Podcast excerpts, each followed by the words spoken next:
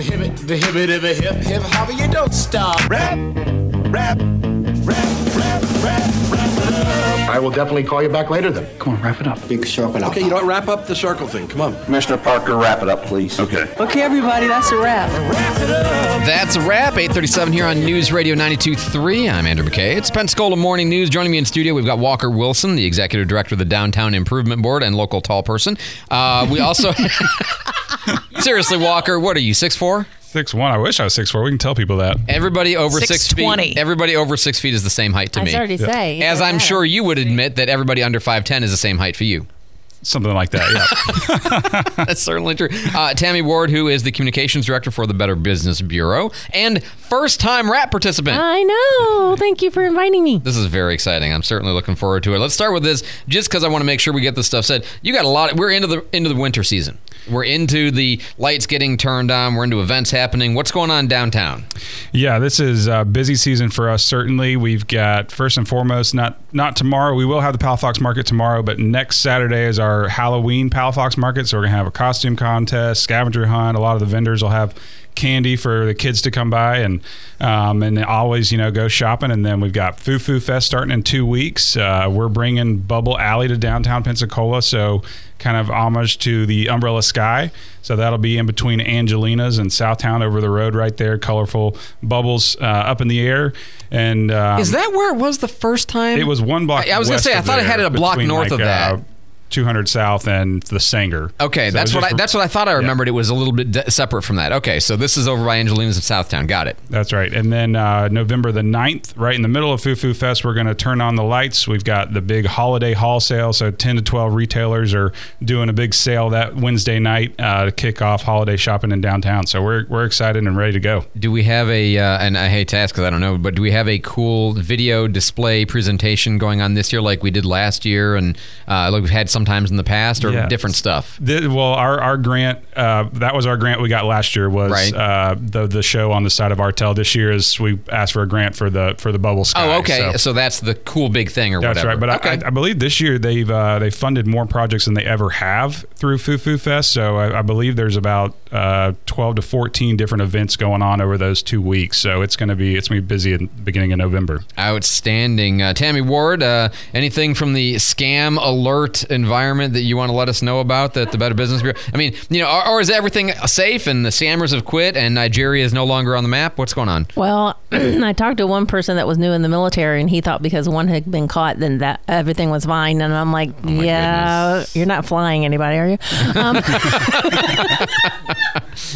Wow. So it's just, the holidays are ramping up. You want to watch out for the Halloween pop-up shops. And if you get something and you can't return it after the 31st because they close up and they go away.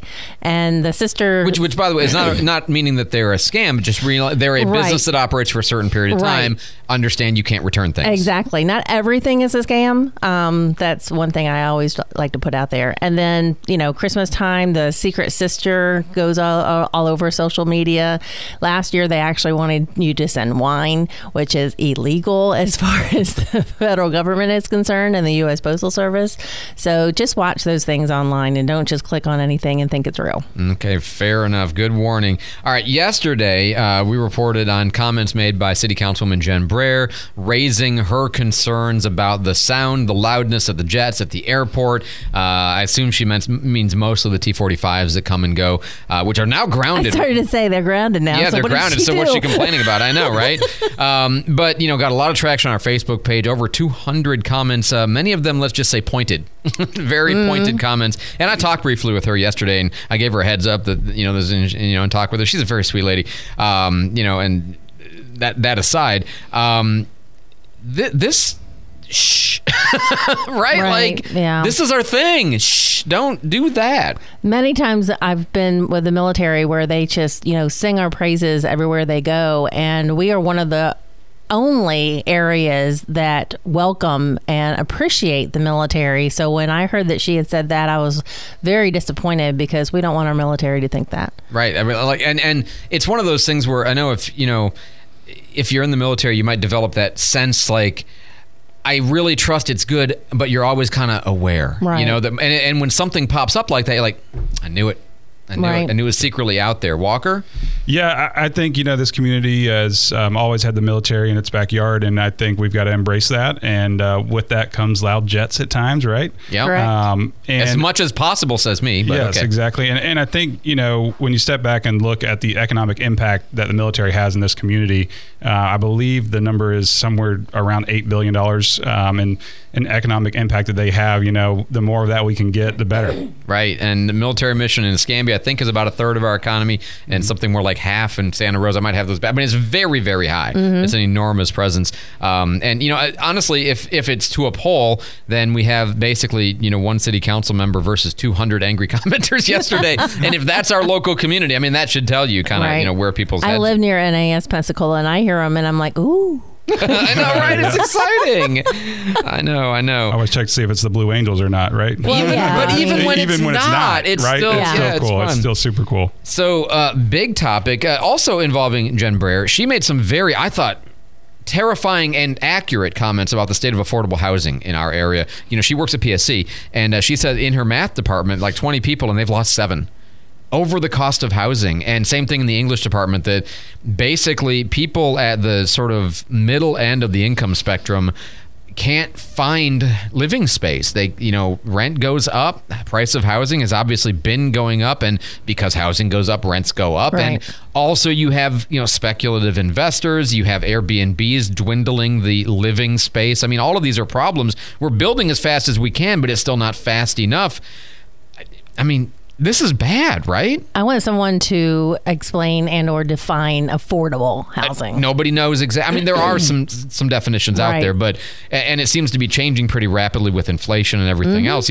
I would have always said, I mean, $800 to $1,000 a month would probably be in the affordable, but it depends on what you make. But where are you going to find that? That doesn't exist anymore here. I bought my house. I moved from Milton to Pensacola 2 years ago. I cannot afford my house now. If you had to buy it, yeah.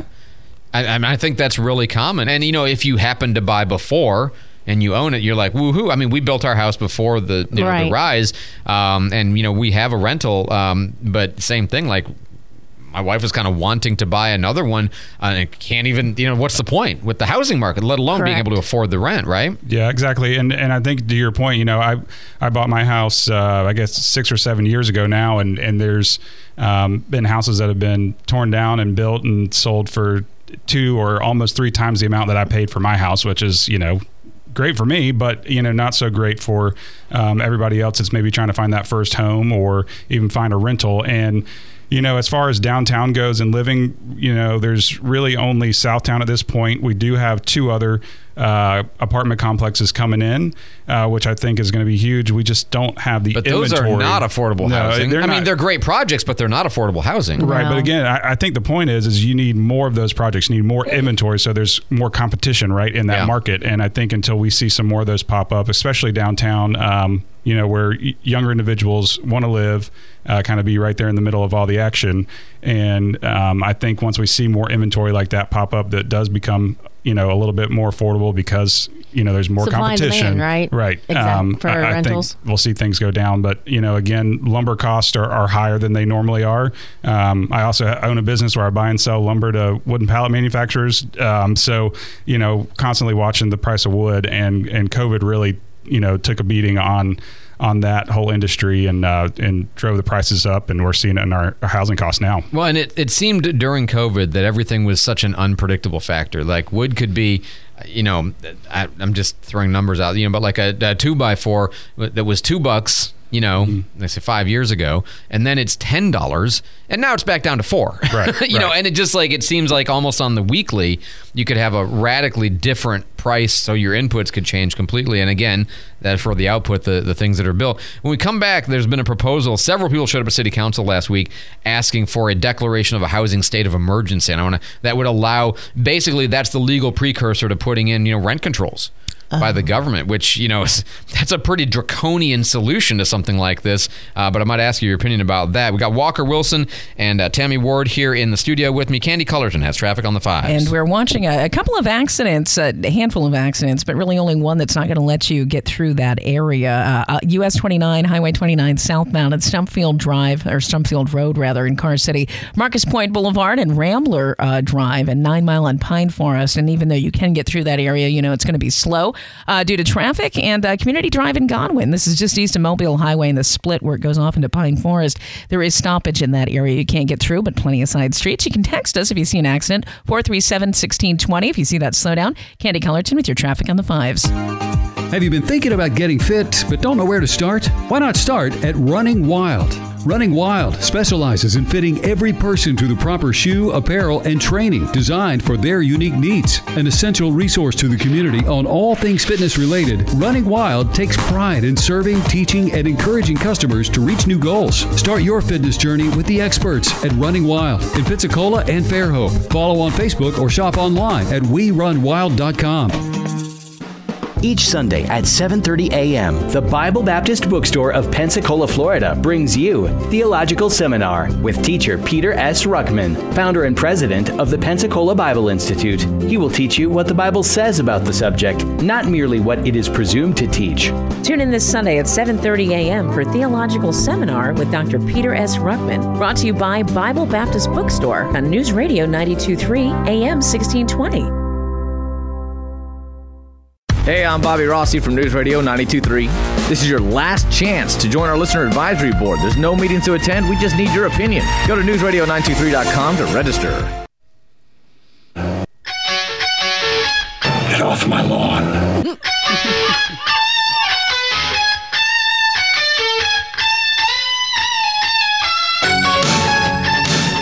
The older I get, the more I sound like that. Absolutely. 848 on News Radio 92.3. I'm Andrew McKay. It's Pensacola Morning News. It is the wrap. So we have Walker Wilson from the Downtown Improvement Board and Tammy Ward from the Better Business Bureau sitting in with me for a little while to talk about things that are going on. I mentioned it before the break, and I know it just seems so draconian to me. And as a conservative, I'm terrified of the idea of government stepping in and telling private owners what they can do or not do with their rental properties. But that's what people have been calling for at the city council, is a declaration of a housing state of emergency that would be the legal precursor that if we wanted to put in some kind of rent control, that could be done. I don't have the answer, but I hate to think that's part of it. Walker? Yeah, I mean, that does get a little scary where you're, you know, are we going to see maybe the local government take some sort of step to do this? And, you know, does that curb investment? Right. And to, again, going back into this, do we have enough inventory of places for people to live to create this competition in the market? Then again, I mean, maybe a little break on the investment would be a good thing for us. I don't, you know, if people stop doing that as much, that's, you know, I know the housing market is already stifling a little bit, but, you know, maybe the problem has been investment, right? Yeah, maybe so. And I think, you know, you can see it in the Pensacola Young Professionals Quality of Life Survey they just came out with, where 85% of the respondents in that survey said that affordable housing, they view it in a negative way. And that's, you know, jumped up. Huge that's the number. Worst year we've ever had in that survey of 15 years. And the best year was 2012, where 46% of folks thought it was, you know, maybe in the right direction, but we've certainly gone the wrong way in 10 years. Tammy, any thoughts about that? I mean, I guess there's a place for it, but once you start doing that, what's going to come next? And, you know, how much will government start taking over other things if they are allowed to do one thing? Well, and look, you know, the Airbnb, VRBO kind of stuff, the overall aggregate effect of turning houses into hotels means that means that people have less places to live. Right. That's a fact. But if I'm a house owner, I don't want the government telling me I can't do a vacation rental with that house. Correct. You know, so like what's the thread the need? And I get the impact on the neighborhood. I get all of it. And we seem to have this eternal problem. But now it's this other dimension of the vacation rentals of, again, depleting the stock of living space. And we live in a place where we love to have people come on vacation. We're not trying to make that harder. And I think some of those sales were why people that are residents here that wanted to purchase here couldn't afford it, because those people that wanted to purchase and renovate and then do an Airbnb outpaid them. Yeah. Yep. Most, because that's the whole point. They can outpay to a certain extent, and they do, and it's enough to make money on, you know, whatever they're going to do with it. Switching gears a little bit, the school board in Escambia County has been a lot in the news lately, and let's just say not all of it is for good reasons. But okay, the one thing, this is, I was surprised when I really dug into the books policy, you know, the challenge books policy. I was surprised how really boring the policy is.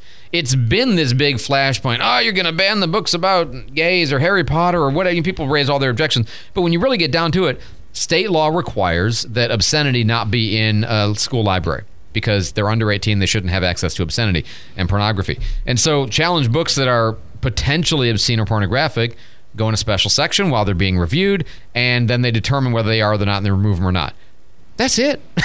I mean, and this is not even an interesting policy, in my opinion, in Escambia County. This is us just complying with state law, but it raises the question, right, of academic freedom and First Amendment and parents' rights and all of that stuff. So I don't know if you've been following it all that much, Tammy, but thoughts? I have been, and I just tried to remember, because it's been a few years since I've been in schools. Oh, yeah, 6 months. And I don't think it was really, you know, we went in and we took out a book, but it wasn't a big thing. They didn't make it a big thing. It reminds me of when the mothers got really upset about the song lyrics several years ago, like over a decade ago. I never really paid attention to the song lyrics that were playing on the radio until after they brought it up. And then I started listening. So it's kind of like, you know. Oh, my God. Really? Grease Lightning? What? I hadn't even noticed. Right? So it's kind of like that. You know, you bring something up and you really bring it to the forefront, and then people start paying attention to it. But we were doing fine, and nobody seemed to have an issue with it. And was there anybody that was actually taking something from there and doing something bad before they brought it up? I think the funniest part of all of this is that in order to review the proposed books to be removed, they have to order 10 copies of them. So this is like the best thing ever if you're if you're an author, is like, please, please. And then, of course, as you say, people see the list and then they want to read the book. Right. And it's, you know, it's great marketing to tell people that we're about to remove your book from circulation, and maybe it's better sometimes to just avoid it. Just let it go, leave it be, don't focus on it, and then nobody becomes aware. Yeah, and I think I heard you when you first brought this story up is, you know, you're going to tell a 14 or 15-year-old kid, hey, you can't look at these books. Well, the first thing they're going to go do is go try and find that book, right? Exactly. They'll find it somewhere. Yeah, or they'll find the book, or they'll go on their phone, or their friend has access, so they'll borrow his copy or whatever, right? Exactly. So, I mean, I guess they're taking the right steps necessary that, you know, and at the end of the day, just following the state statute in this situation. You know, you certainly don't hope that there's nothing in these libraries that these kids can get their hands on that their parents wouldn't want them to. And I think, again, they have some sort of parental consent in there. And I think that's probably helpful to let these parents decide, you know, what their kids can have access to or not.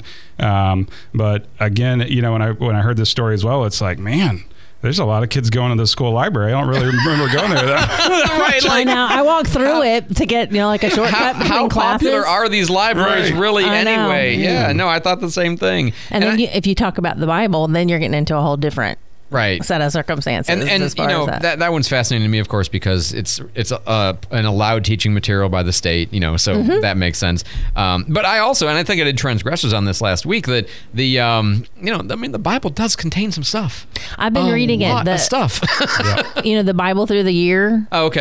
Every day you do a Old Testament, New Testament. And I've been appalled. I mean, at my age, I had not gone through the entire thing, but reading through it now, there was just so much, you know, death and destruction. And there really is. I mean, it can almost not totally equal some of the things that are out there now. There's a reason that the books that are made with the movies that are made based on the Bible are often R-rated because, you know, I mean, not all, but more recently. We're going to take a real quick traffic break. Candy Cullerson's got traffic on the fives. One area is showing some stoppage this morning. It's Community Drive and Godwin Lane, not a major intersection. Again, just east of Mobile Highway and the Pine Forest split. Text 437-1620 if you see the slowdown or accident. Candy Cullerson with traffic on the fives. Thanks so much, Candy. So different topic entirely. I don't know if you guys have been been paying attention to this, but in the last week we have seen just the weirdest environmental graffiti, defacing of public property examples, not here in the U.S., not yet, thank God, but mostly overseas in Europe. One example was you had environmental protesters, young people, they're like 20, 21, throwing soup on a Van Gogh. Right. Because, you know, what's more important, a painting or lives on the planet, their argument. And then another group of teens in the UK are going around spilling milk in the grocery stores in order to demonstrate how evil it is to drink milk, because milk is coming from cows, and cows create gas that is a part of the problem. You have to feed them, and, you know, they're really bad for the planet, so milk is as bad as gasoline for the planet. So their environmental protest is spill the milk. So create a cost for some more milk, right? That's exactly right. You're right. Destroy milk so that there's more demand for milk. And solve hunger by throwing away a tin of soup. That's exactly right. And then they like paste themselves to the wall. The Van Gogh, which has become a common thing in the when they deface art in museums. Then they super glue their hand to the wall so that it's hard to remove them. Basically, because again, which is reminiscent of the old, you know, chain yourself to the tree to protest the tree kind of thing that you've seen back in the day. I guess I'm always just surprised that people take these kinds of measures in order to try to persuade people, because to me, this is anti-persuasive. You look like an idiot, and I don't want to become a part of your cause because you've made it look so ridiculous to me. I'm not persuaded. And how did they come up with these things? Yeah, there's no time. I just think it's maybe, you know, it's their attempt to try and lead in a cause, and their demonstration of what leadership looks like is certainly maybe misconstrued. That's a very pleasant way of saying it.